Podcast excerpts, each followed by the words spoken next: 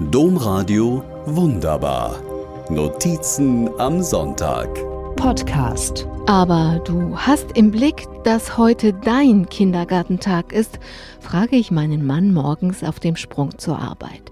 Abwesend antwortet er, ja klar. Mir war klar, dass nichts klar ist. Die kleine Szene spielte an einem Dienstag. In Köln wartete meine Live-Sendung und bis dahin musste ich es ja auch erst einmal vom Niederrhein schaffen. Damals hatten wir zwei Kindergartenkinder. Zweimal die Woche war mein Mann an der Reihe, die Kinder abzuholen.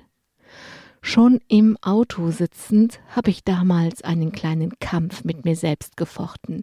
Der Zug wartete nicht, aber mir war klar, wenn ich jetzt einfach losfuhr, würden die Kinder nachmittags höchstwahrscheinlich versetzt. Doch wenn ich jetzt noch mal reinginge, würde alles immer weiter an mir hängen bleiben. Ich wusste auch, letztlich würde nichts Schlimmes passieren. Meine Kinder würden abholbereit im Hof des Kindergartens spielen und mein Mann bekäme einen Anruf und viel Ärger. Entschlossen fuhr ich los. Damals hätte ich nicht sagen können, dass ich mit dem kämpfte, was junge Frauen heute Mental Load nennen.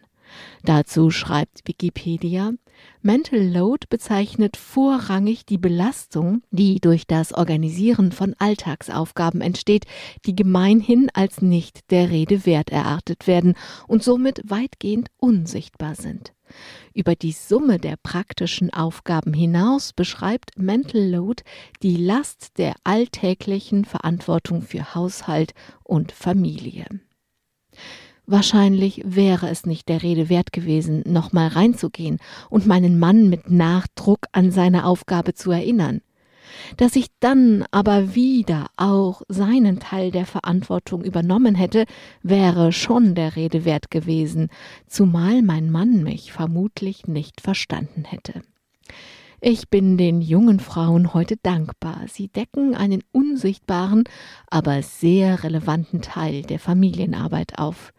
In der Corona-Pandemie wird überdeutlich, dass die Gesellschaft im Ganzen und viel zu viele Familien im Einzelnen immer noch die alltägliche Verantwortung von Frauen erwarten. Auch aber nicht nur zum heutigen Tag der Arbeit. Das kann und darf ja wohl nicht immer noch wahr sein. Wie es mit den Kindern und meinem Mann damals ausging, wollen Sie wissen? Nun, mein Mann vergaß tatsächlich die Kinder und bekam einen Riesenärger.